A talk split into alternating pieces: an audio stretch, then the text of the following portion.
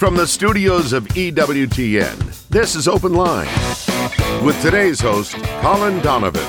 In North America, call toll free 1 833 288 EWTN. That's 1 833 288 3986.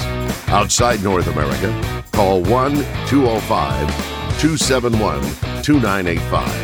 You can also text the letters EWTN to 55000 or send an email to openline at EWTN.com. A tremendous Friday to each and every one of you. Thanks so much for tuning in to EWTN's Open Line. Our very own Vice President of Theology, Colin Donovan, is in the house. If you've got a question, the number is 833 288 EWTN. That's 833 288 3986. If you're outside the United States and Canada, your number is 1 205 271 2985. And we'll even put you straight to the front of the line at 1 205 271 2985. Um, you can always uh, send us an email, openline at EWTN.com, or you can text your question to Colin. Text the letters EWTN to 55000. Wait for a response. Text your first name and your question. Message and data rates may apply. I'm Jack Williams, Michael McCall producing the program. Your call screener is Matt Gubensky and Jeff Burson handling our social media efforts. So if you're watching us on YouTube or Facebook Live, you can type a question into the chat window and it may find its way to us by the end of the program. And our host is he is every Friday, the aforementioned Colin Donovan. How are you? I'm doing pretty good. There's a like a microphone thing. I know you're just getting started in radio. It's your first uh, broadcast and everything, but Yeah, if we yeah, pull that it uh, mic up there, it'll make for a better show. It probably will. Hey, so what did I ask? I'm getting you? acclimated to not being at home with my little. Well, there you go. Yeah, that's a good. That's a good What point. is this monstrosity? That's okay. I'll, I'll I'll cut you some slack for that very reason. That's a good uh, good one. Um, so, um, you know, it's a it's kind of an interesting week. Did you have your throat blessed? Not yet. I need Not to yet. get that done. Yeah, Feast of St. Blaise was yesterday, uh, where there's a blessing uh, uh, of the throat associated with uh, the Feast of the Martyr St. Blaise, with candles used from the blessing of candles at Candlemas the day before on the Feast of the Presentation of our Lord. And it's, uh, it is all rotated, and it usually is because of when those feast days fall, around the first Friday devotion, which is today. The first Saturday of the month is tomorrow. And I always one of the things when I uh, was entering the church that I wasn't familiar with as a Protestant that became more apparent to me is the the beauty and the rhythm of the liturgical calendar that is really set up in such a way as to clear the path for our salvation quite frankly.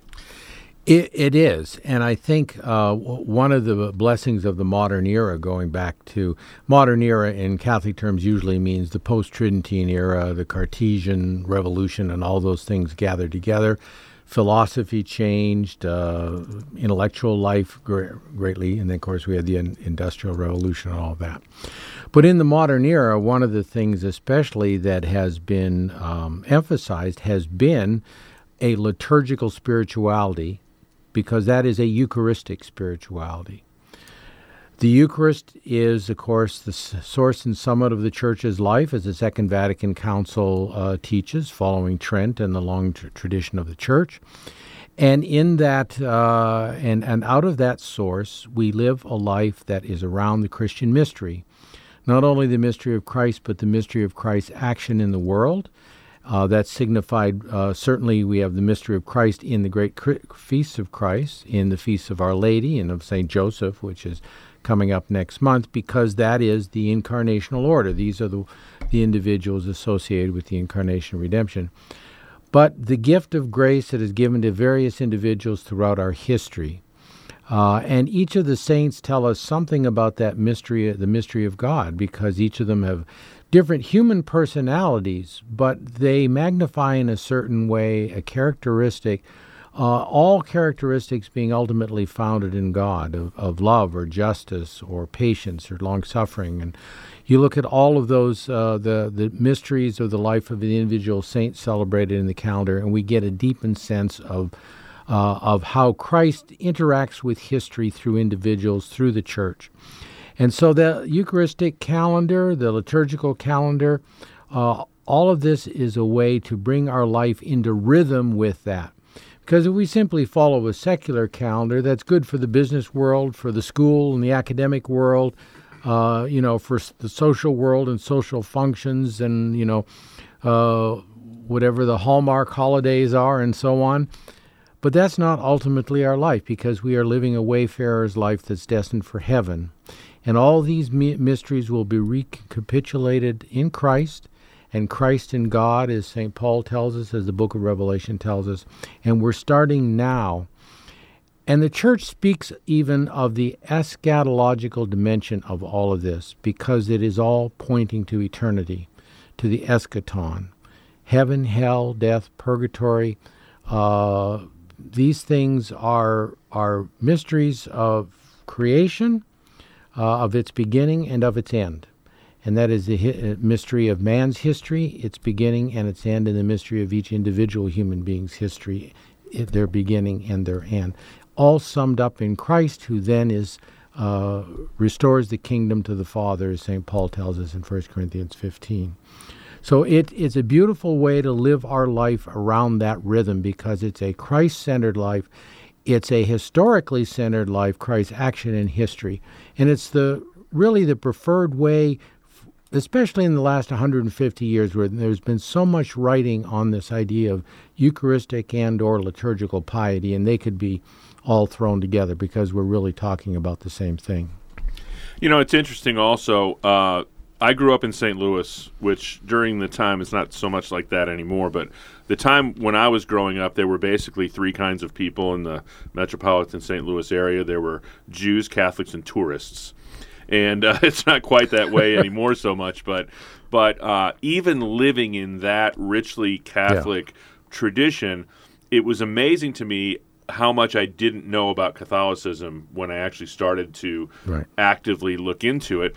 And you know, you look at a, at a program like the Journey Home with Marcus Grodi and all of these people that come from these varied faith traditions, um, other Christian traditions, non-Christian traditions, and I think there's a lot. I get excited when I see some of these stories because to see the truth through the eyes of people that are seeking for it but have not yet found the fullness of it really can build an, an additional appreciation for what Holy Mother Church has to offer, huh?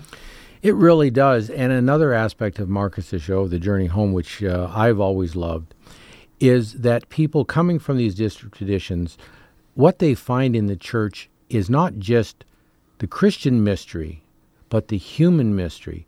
What man's long, how man's longings to be fulfilled. He's not longing in this world, a secular longing and an atheistic longing, and agnostic longing. The human longing is the longing for God and the longing for eternity. And the mystery of Christ is the way that that longing is satisfied.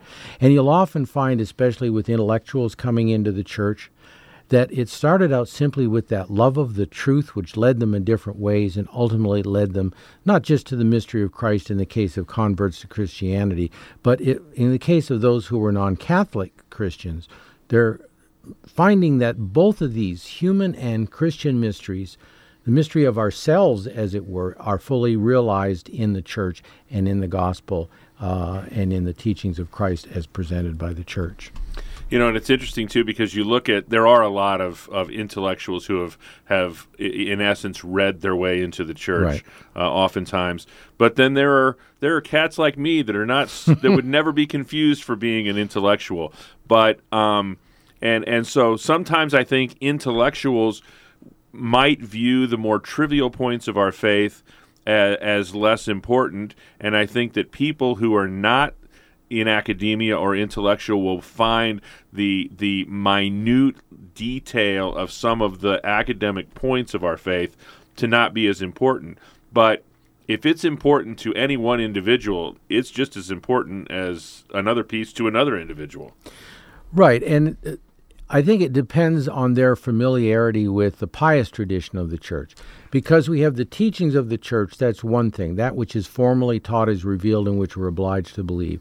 We have the theological tradition, which are, are probably teachings of the church in, in embryo or at different stages of theological development. But there's also the pious tradition, and that's what the, the faith of the people over the centuries have, you know, have lived how they have lived that in the prayers, the devotions, the novenas, the chaplets, the rosaries. Uh, all of these things represent the theology and represent the faith.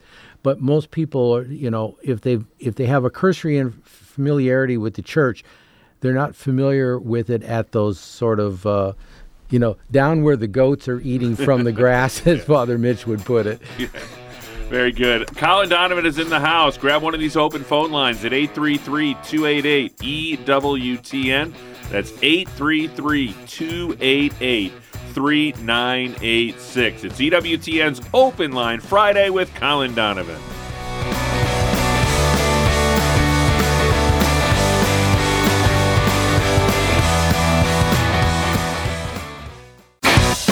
This is Open Line on the EWTN Global Catholic Radio Network. If you have a question, call 1 833 288 EWTN. That's 1 833 288 3986. Outside North America, call 1 205 271 2985. Or send us an email to openline at EWTN.com. Great new book out from EWTN Publishing Spiritual Excellence The Path to Happiness, Holiness, and Heaven by Deacon Richard Eason. Uh, Deacon has prepared a practical and motivational book to help you pursue spiritual excellence and discover the abundant life our Lord is calling you to experience. This book will empower you to fly with the angels and soar with the saints so you can live a happier and holier life. And just some of the topics that Deacon touches on are the most powerful weapons for restoring your soul to happiness, the keys to opening yourself to the gifts of the Holy Spirit, and much, much more. That's the spiritual excellence. Uh, the Path to Happiness, Holiness, and Heaven by Deacon Richard Eason, available now at EWTN's religious catalog. That's EWTNRC.com. A couple of open phone lines for you and all kinds of time for your calls at 833 288 EWTN. That's 833 288 3986. First up is Maria in Wallingford, Connecticut, listening on Sirius XM Channel 130. Maria, you are on with Colin Donovan. Yeah, hello. Thank you for taking my call. You're welcome. Um, I was wondering if you're on vacation or at a celebration on Friday, um, is there any way to get like a dispensation from the priest from abstaining from meat?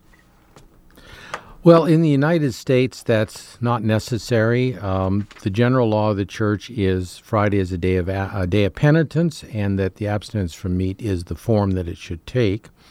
In the United States, by uh, indult going back uh, a couple decades or more now, uh, Catholics may substitute something else for that. So, in the United States, at least, a Catholic can, um, you know, can make that uh, assumption as well and say, well, this day I'm going to do uh, something else. Maybe I will, you know, say a rosary for the poor souls, or maybe I'm going down to the soup kitchen tonight. I'm going to help distribute, do an act of charity or another act, a different act, uh, different act of penitence. And so these are the kinds of substitutions which uh, are permitted to Catholics in the United States. Now, even outside of the United States, there is a law of necessity, which is recognized. It's a law, law of the natural law, and that is we're not obliged to do what is impossible. And in the case of the norms of the church like this, if it is impossible to fulfill it in, in the circumstances, then we may choose, you know, some alternative. Uh, I forget the priest's name, but there was a, a priest who um, in, in, Italy, I think he is a blessed now, 100 or so years ago. Uh, a beggar came to the door and uh, he gave him some food, brought him in, and he sat him down and he gave him what was left over from, I guess, the Thursday meal, and it was a meat meal. And so the beggar wouldn't eat without the priest sitting down and eating with him. As an act of charity, he chose to do it. That, I think, reflects the right mind of the church and of the moral theology tradition and something like that. If impossibility or an obligation of charity, uh, you know, you don't need to impose yourself on your relatives who lay out the meat meal before you. Uh, of course, you may not eat that portion, but if the the person who cooked it is offended uh, by it and insists, then in charity to do to do so. So this is the kind of freedom in that we shouldn't feel that we are, you know, we're obliged in circumstances that we find ourselves in uh, when we don't be, believe it's possible in those circumstances to fulfill it, You or had a- some obligation of charity presents itself. Yeah, yeah. Uh, pastor of the church when I entered the, the, the parish, when I entered the church, was a very holy Irish priest, uh, Monsignor Joe McDonnell of happy memory, and he often talked. He would try. He kept, for the most part, the bread and water fast of Wednesdays and Fridays, uh, as suggested by Our Lady in several apparitions. But he would always, always emphasize. He says, "Listen, you know, if I have a group of people that have invited me to lunch." Yeah. on a Wednesday, I'm going to go eat lunch with the people on Wednesday. I'm not, Right, You know, yeah. yeah. So they, I mean, common sense comes into the, you know, Right, and I, I think often we think the in these kinds of cases, obviously, in the case of the prohibitive moral law or the church's prohibitive canonical law, we shouldn't do things that are prohibited. Uh, Liturgical abuses would be a good example from from liturg- from uh, the church's law. In moral law, thou shalt not kill. We have no excuse for doing that. There are other circumstances in which what we do might kill, but that that is understood by the, you know, by the tradition. Uh, this is a case of a positive obligation put on us by the church, who, as our mother, would not will that we break our body, our spirit, or the or the feelings of another person. In this case, uh, it's an act of charity not to do that. how's that, Maria? That's great. Thank you so much. You're very welcome. We appreciate the phone call. That opens up a line for you at 833 288 EWTN. That's 833 288 3986. Uh, John in Boise, Idaho says, uh, Mr. Donovan, how does the following quote from Augustine not affirm sola scriptura? And the quote is from On Christian Doctrine, and it says, Among the things that are plainly laid down in Scripture are to be found all matters that concern faith and the manner of life. Um, the church's practice doesn't conflict with that because finding can be explicit or implicit. Uh, and in fact, the church, in uh, affirming certain things as being in the apostolic tradition, are affirming them as revealed by God in Christ, and therefore, by that means, in in what is divine revelation, written or oral. So, in that case, there's no conflict because it would be, you know, it would be if something were thrown in out of whole cloth. But the church doesn't affirm things as being revealed by God out of whole cloth. But usually, after decades or centuries or whatever, as the curse may be, of course may be, uh, so we have the Christological dogmas. The church didn't declare those until they what was believed by the church was challenged. Likewise with the Marian dogmas, which always have a connection with the Christological and depend upon them. Uh, and you go down through history with the uh, things regarding the nature of the church and the sacraments. These are all founded back in Scripture. That doesn't mean proof texted from Scripture.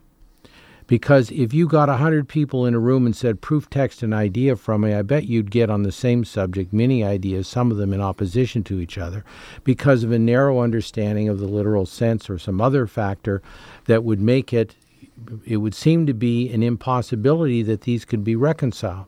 But the church, having contemplated the scripture, has reconciled many of these things which could be uh, raised in question of the gospel or in the uh, Christ teaching reconcile them, such as the nature of the Eucharist as the real body blood of Christ, uh, which was questioned in its day, and Christ refuted it, questioned in later centuries, and the church refuted it. So everything is contained in Scripture, whether it's explicit and clear and evident to the reader on first reading, or to the church after centuries of reading and contemplating this, or in the tradition which represents the teaching of the apostle, apostles who certainly had uh, among themselves the charism of teaching correctly what Christ taught them and expounding on its meaning. And very often the meaning is found in the tradition when the uh, inferen- inference of the meaning is found in Scripture. 833 288 EWTN is our toll free number. It's a free phone call anywhere in North America. 833 288 3986. Wide open phone lines for you. Um, Rick is watching us on YouTube and he says, My friend is a recent convert from being a non believer.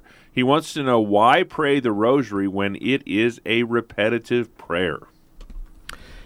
It is a repetitive prayer, but this is not what uh, Christ condemned. Uh, we have in sacred scripture, we have a number of the Psalms where, for instance, uh, I forget what the Psalm number, His great love is without end or forever. so the idea of a prayer with strophes which are repeated, for example, uh, they're repetitive, but there are different themes there, and you can you can you can see that in the Psalms. In the case of the Rosary, there are also the themes because there are the mysteries. First of all, the words themselves are worth saying because they, they look to Our Lady, they speak of the mystery of Christ, they speak of the hour of our own death and the need of prayer for that. So the things in there are things which we're positively asking God through Our Lady uh, to, to help us with. And then there are the mysteries, which are the life of uh, Christ in relationship with Our Lady, which goes on throughout all uh, 15 and now 20, uh, 20 mysteries of the, of, of the Blessed Virgin Mary. So you have the, that which you should be meditating upon, and that which is sort of the substrata underneath that meditation. And it's been found to be very helpful in, in prayer for many people uh, for people who don't have access to to a, say a high mystical theology of you know how to do acquired meditation, acquired meditation, and predisposed for contemplation and the unitive way in the prayer life. And instead, what they find with the mystery of the rosary, with the rosary, when they really enter into it, is that their understanding of the Christian mystery gets more profound and more simple and this is what its intention is for the layperson in particular, but for all Catholics, and indeed all Christians would benefit from it, to meditate and deeply imbibe the life of Christ and the things associated with it, to contemplate those in in recognition of our own deficiencies with respect to them, to grow in the love of Christ because of his his great virtue and in the contempt in a way for ourselves that we might grow out of it through his great virtue. And so it is a, a, a rosary is something of prayer and penance and meditation and union with God. And that's what it's for. If it were just the repetition of prayers done without thinking, without any kind, then it would be vain superstition. But that's not what the church uh, asks us to do in the rosary. Wide open phone lines, unfettered access to our Vice President of Theology, Mr. Colin Donovan. Anything you want to know about theology, you can call and ask what Colin's favorite color is if you want to. Uh, wide open phone lines for you today at 833 288 EWTN. What kind of a tree would Colin be if he could be a tree and why? 833 288 3986. What was your pet's first? Uh, what was your first my, pet's name? Uh, my first pet's name. What was my first pet's name? I think it was Pete. It was uh, well, Budgie. You, well, you're locked out of all of your accounts online, aren't you? Probably. I've never used that. 833-288-EWTN is our toll-free number. 833-288-3986. It's EWTN's Open Line Friday with Colin Donovan.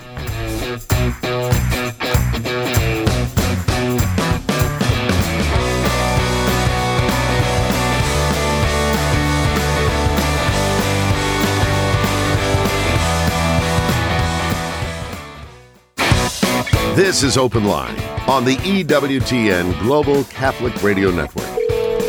833 288 EWTN is our toll free number 833 288 3986. Um, Gloria writes in, she's in, in the Republic of Texas, and she says, Can I be absolved of my sins if I am not married in the church and my husband has not had his first marriage annulled by the church? Yeah, uh, that I mean that's a tricky tricky question and has circumstances to it. Um, the general rule has been that, pastorally speaking, you know, if you are living celibately while you're awaiting the annulment, then yes, there's no obstacle to confession and also to communion. If you are not yet living celibately and therefore having no possibility of um, of doing otherwise, then the answer I think would be no. Some of this was raised into question with remarks that uh, uh, Pope Francis made a number of years ago with regard to his motu proprio and, and other issues on mercy in those situations. And the church is certainly wanting to extend mercy as far as possible and recognizing sort of the facts on the ground situation uh, but a lot of that depends upon the state of the conscience of the individual, and that's nothing that we can judge in a phone call on, on the air or any other circumstances. That's to get the advice of a solid confessor.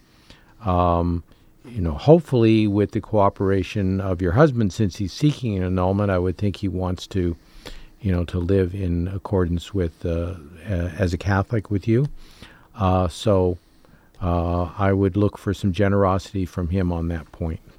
833 288 EWTN. Still plenty of time for your calls at 833 288 3986. Gary is in Baltimore, Maryland, listening to EWTN Radio. Gary, you are on with Colin Donovan. Yes, hi. Thank you for taking my call.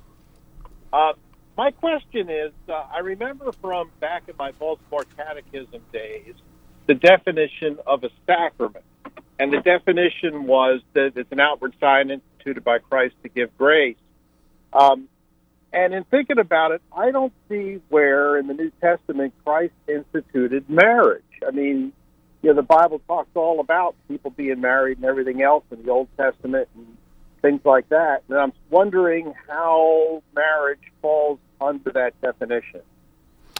Sure. Um, some of that is I was talking at the top of the hour with the, in terms of what is implicit in what is in the scriptures, realizing that if if the apostles understood that it was their job to write a manual that all future generations would look in there and find the answers to the nitty gritty questions that are raised, like this one, or the details of all of that it would have been quite a different book.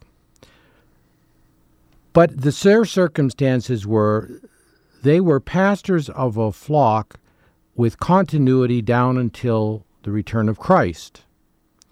And so their teaching, whether handed on in tradition, as St. Paul makes clear, uh, in, in, in writing or in what he has taught, is also an, or a source of divine revelation because they were informed immediately and directly by Christ.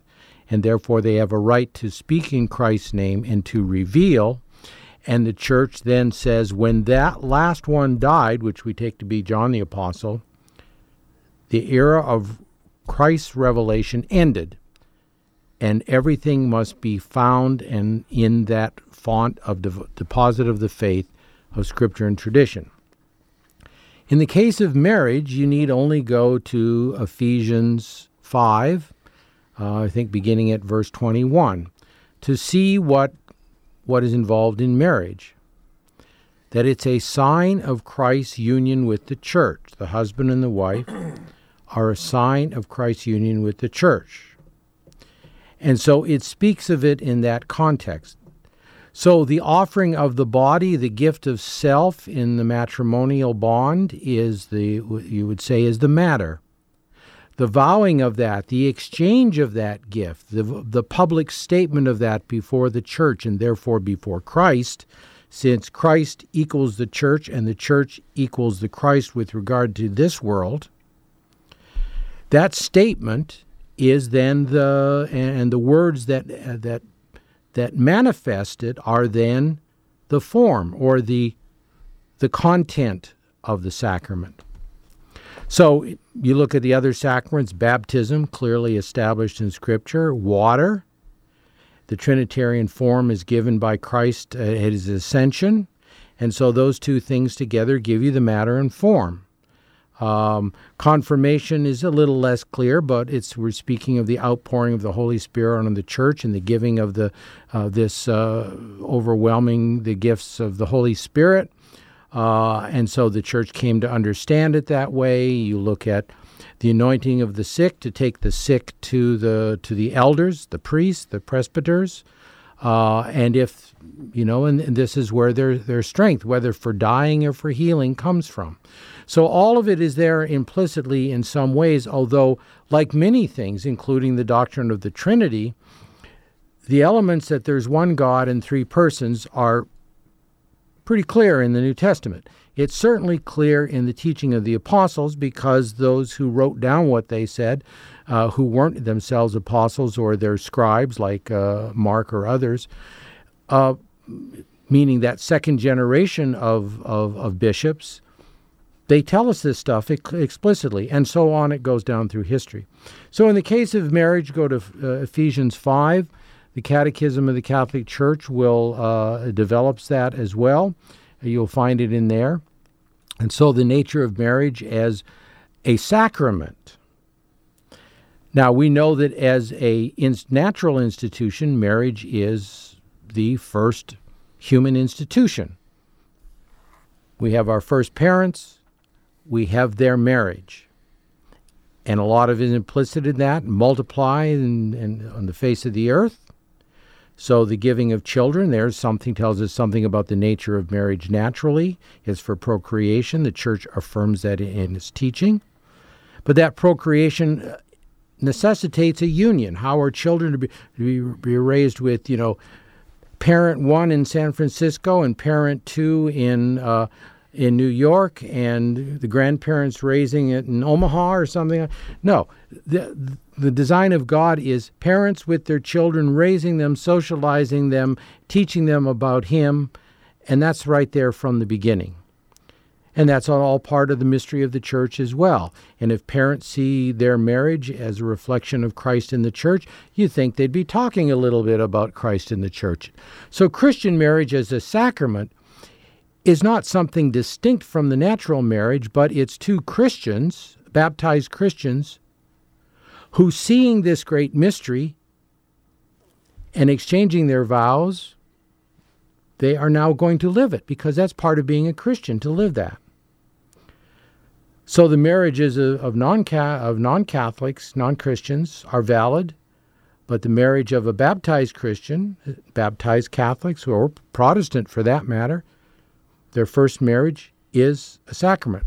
And that's why the church says that it being a sign of Christ's love for the church, the idea of divorce is unthinkable. So what the church does is not to give to grant divorce, but to look to see whether the intention was there at the beginning, whether there was a marriage at the beginning. And that's what the annulment process is. So that follows from the same theology. Uh, that this is a, a unity which is till death for the purpose of raising children, and of course, the goals and the benefits of the unity itself has much to commend it, especially for those not of reproductive age. So, all of that together is uh, what marriage is about, destined to Christ and eternal life, indissoluble by those grounds.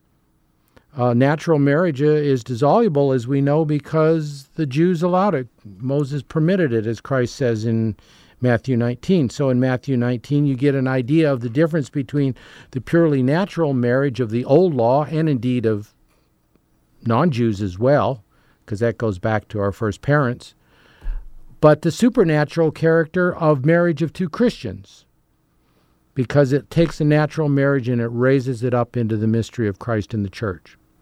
So that's where the marital uh, sacramentality comes from. And The details of that developed over time, certainly, but from very beginning, the church did not allow divorce.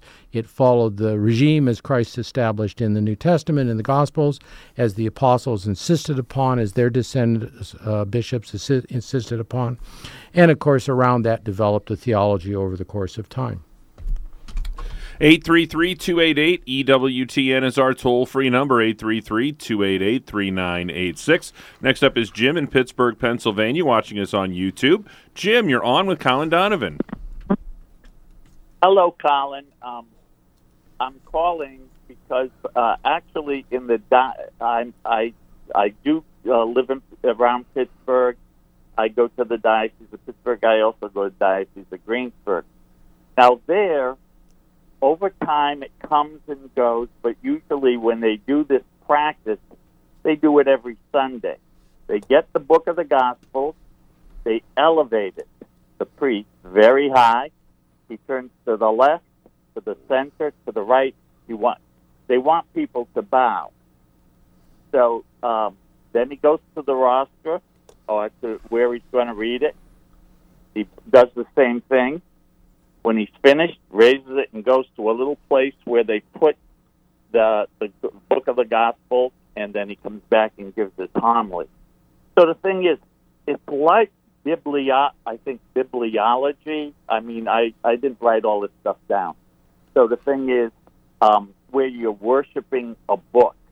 Now, I, I remember somewhere I read, and uh, it could have been Vatican II or about Vatican II, and it said the the gospel or um, the re- the word of God when read is the living word of God. So basically, what I'm my point here is, are they you know is that a practice that I I've seen it in this diocese come, then it disappears for some years, it'll show up somewhere else, and then it disappears, and somebody else picks it up. Okay. Um, the, the there is a, a, a typical practice of that. It's very often that the book is on uh, placed on the altar, typically by a deacon at the beginning of Mass, and at, at this after the ceremony of going to the priest for the bless for a blessing before reading the gospel, he will go back go to the altar. Uh, accompanied or unaccompanied by acolytes and server, servers, as sometimes occurs in different circumstances. Uh, he will pick it up and he will carry it some higher over their head. I was taught to carry it a little more at the chest level so you don't, you know, trip on something or drop the book. Um, but the idea is yes, you're honoring the gospel, and now they have produced a book which has only the gospels in it because that is what is used at this time that collection of the gospels in often a it might be in a gold cover or have uh, brocade or jewels on it or something and you take it uh, you take it to the ambo the lectern. Uh, you incense it if it's a, if it's a solemnity and you're in, using incense. Uh, and then you uh, go through the ceremonies that for, for the reading of the gospel. And afterwards you're you're you're you're finished with it um, and what happens if a bishop is uh, celebrating the mass is that's then taken to the bishop and everybody remains standing and the bishop blesses Well, at least they're with the book. of- standing. they're at least they're supposed to, but sometimes you don't know You don't whether remember, that yeah. you don't remember, you don't know that's going to be done on a particular day, and you've already sat down for the homily. it's taken to the bishop uh, for the blessing with the book of the Gospels. The idea is that in speaking of degrees of presence of Christ in the church, obviously the, ble- the Blessed Sacrament is the real presence body, blood, soul, and divinity. Uh, there are other presences. Christ is present in the ministers who act in his name in persona Christi, as the church's theology and teaching says. Is present in the congregation, who head and members form the mystical body of Christ, so that we speak of the mystical Christ gathered to pray, and the priest representing Christ the head, and we the members, and together we worship the Father with and through Jesus Christ, uh, the one who is with uh, the Father in heaven, of course. And other things get represent that. We have uh, statues of Christ or icons in in the Byzantine churches, in the Eastern churches. Uh, and the gospel is likewise, in that way, a representation of Christ, specifically of his word of divine revelation in the Old and New Testament, and particularly in the case of the gospels of Christ himself, since that's, you know, as it were, the uh, uh, the repository of his words on earth during his life. Uh, and that's why those uh, that veneration is given. And veneration represents a form of reverence owed to a person, in this case, who is God, uh, that is in view of that person, not in view of the object which is used to demonstrate it, in this case, the book of the Gospels. So it's directed to Christ, it's not directed to the book per se. Uh, except insofar as that book represents the words of Christ given in the gospel and so on. And in that reality is all of the virtue, including uh, the blessing of the congregation with it and so on. Uh, so that's the way the church understands it. It's a very human sign, and the Catholic Church is made up of all such of these kinds of human signs, which tie us from the more mundane things of books and and and uh, uh, uniform and clothing, such as the vestments, to the the so-called smells and bells of the church's practice. Uh, it brings our mind and helps raise it to God in, in the greater realities of His Word and in the and especially in the person of God Himself and the three the three divine persons in in God in the divine nature. And so we're raised up progressively from the more mundane and humble to the higher and greater God Himself. So all of those things serve in a very human fashion to do that.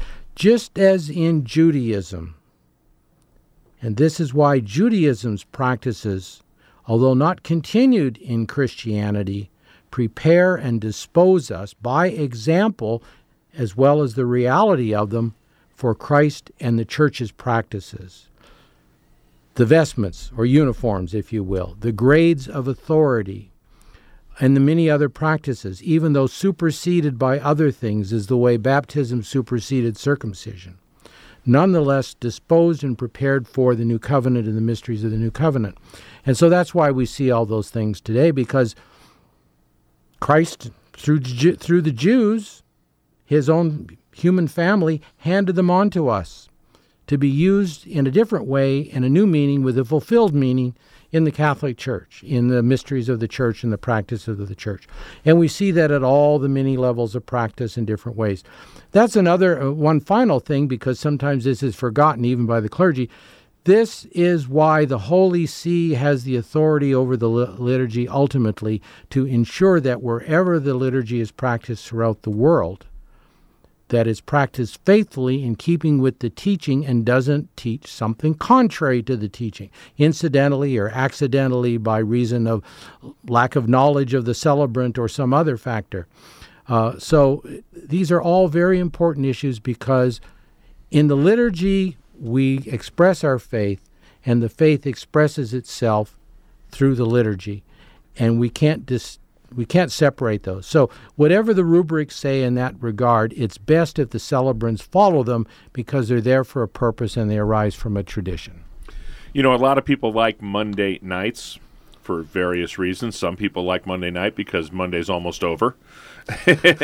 uh, uh, some people like Monday night because during a certain part of the year, there's they know there's going to be football on television. Um, I like Monday night because it's the journey home with Marcus Grodi my favorite television program, I'm not ashamed to say, on EWTN, and I'm not afraid of offending anybody else's programs, but that's my favorite television program is The Journey Home.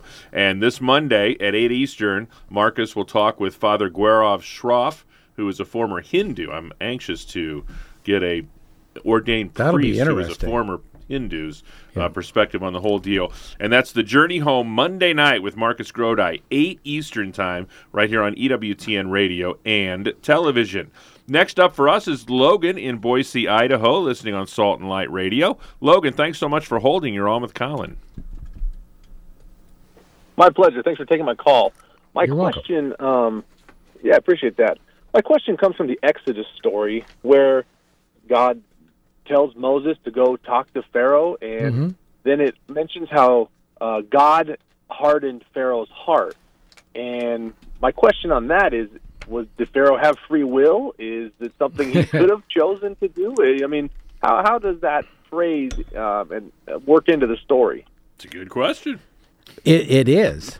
Um, here's the thing, which I think most Catholics don't think of very much, but having the virtue of a good uh, theological formation from Benedictines and Dominicans, uh, I have given this a good deal of thought. And that is, we don't often think, who's the Lord of history? God is. That means that He gives us our existence, He keeps us going. If He withdrew it, we'd not, as many have said over the centuries, we would not just drop dead, we'd be gone in an instant. You know, there's a, a, scene in one of the Marvel movies where one of the characters is able to click his fingers and people turn into little dusty things. There wouldn't be that. There'd be, we wouldn't be there. Existence and everything associated with our existence would be gone. As the Lord of history, that means that when God wills some, uh, when something happens in the word, world, He wills it either by ordaining it or by tolerating it. So He tolerates a good deal of evil. Uh, we see this all the time. Um, and even when things, suffering and whatever uh, happens to the saints, you know, they didn't blame it on somebody else. They, they, they, in essence, took it as coming from the hand of God. Not meaning that God, you know, said, okay, let's dump St. Teresa of Avila in the creek, get her dirty, and see how she deals with it. Well, she didn't deal with it well, did she? Because she looked to heaven and said, If this is the way you treat your friends, it's no wonder you have so few of them. And this is from a saint, and the doctor of the church, future saint, future doctor of the church.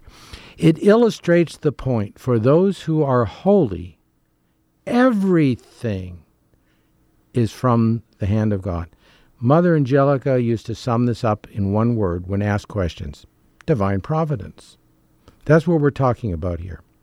In God, God's divine providence, there is both good and evil in the world, and He wants to turn the evil to good. And sometimes we are His instruments in doing that, and sometimes we are not.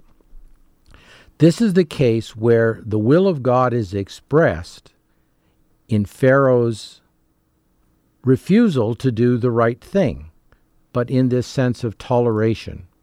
But the Bible doesn't distinguish because God is the Lord of history.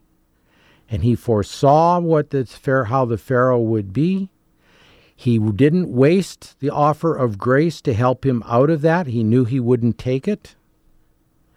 And what happened? The rest of the history of the Exodus, the the return of Israel of the Israelites to to Canaan, and then the founding of the nation of Israel, and ultimately the coming of Christ, the redemption of the world, and all of that flowed from Pharaoh's uncooperation with the grace of God, or uh, we might say uncooperation for a grace which God did not offer because he foreknew that it was wasted.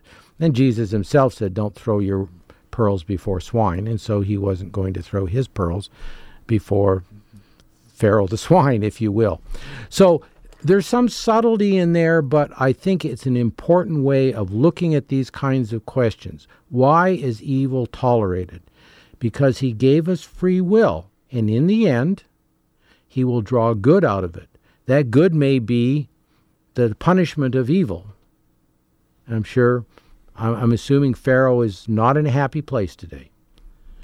And that, that will always be the case. So never forget, God is the Lord of history, and in our, our times, which are so upended and people are questioning everything in their civil society and ecclesiastical society, God doesn't want us to worry. Everything is governed by His mm-hmm. providence, and everything will work out according to His will, even when it's simply His permissive will, which He's tolerated evil to bring good out of it. And the flip side of that is also true. You just don't see it very often, and we may have only seen it once, quite frankly. But, you know, you, you look at all the special graces that have been sto- bestowed upon Our Lady and the titles and mm-hmm. the mediatrix of all graces. And the reason that our Lord was able to convey those graces upon her is because her will was perfectly conformed to his. That's exactly right, and she's a witness to the, to the reality of the way God works in history. And I mentioned Mother. I probably ought to mention Deacon Biller too, because this is also the flip side. When everything in good happened, Mother would, everything's divine providence. With Bill, everything good that happened was thank you, Jesus. and he looked at it that way. And I'm sure he issued many thank you, Jesus, for some of the bad things that happened too, because that helps us to grow and that purifies us and that helps us to draw closer to Christ, who himself suffered a great deal during his life for us. Colin, have a great weekend. You too. On behalf of our host, Mr. Colin Donovan, our producer, Michael McCall, our call screener, Matt Gubensky, and our social media maven, Mr. Jeff Burson. I'm Jack Williams, thanking each and every one of you for tuning in to EWTN Radio. Uh, we get up and come into work every day because of our love for our Lord and our love for the EWTN radio family. We're back at it again next week. Father John Trigilio will be in the house on Monday. Father Wade Menezes talking faith, family, and fellowship on Tuesday. Father Mitch is in the house on Wednesday. Father Brian Mullady, Dominican Father Brian Mullady, on Thursday. And back around to Colin again on Friday. Until we get together Monday with Father Trigilio, have a great weekend and God bless.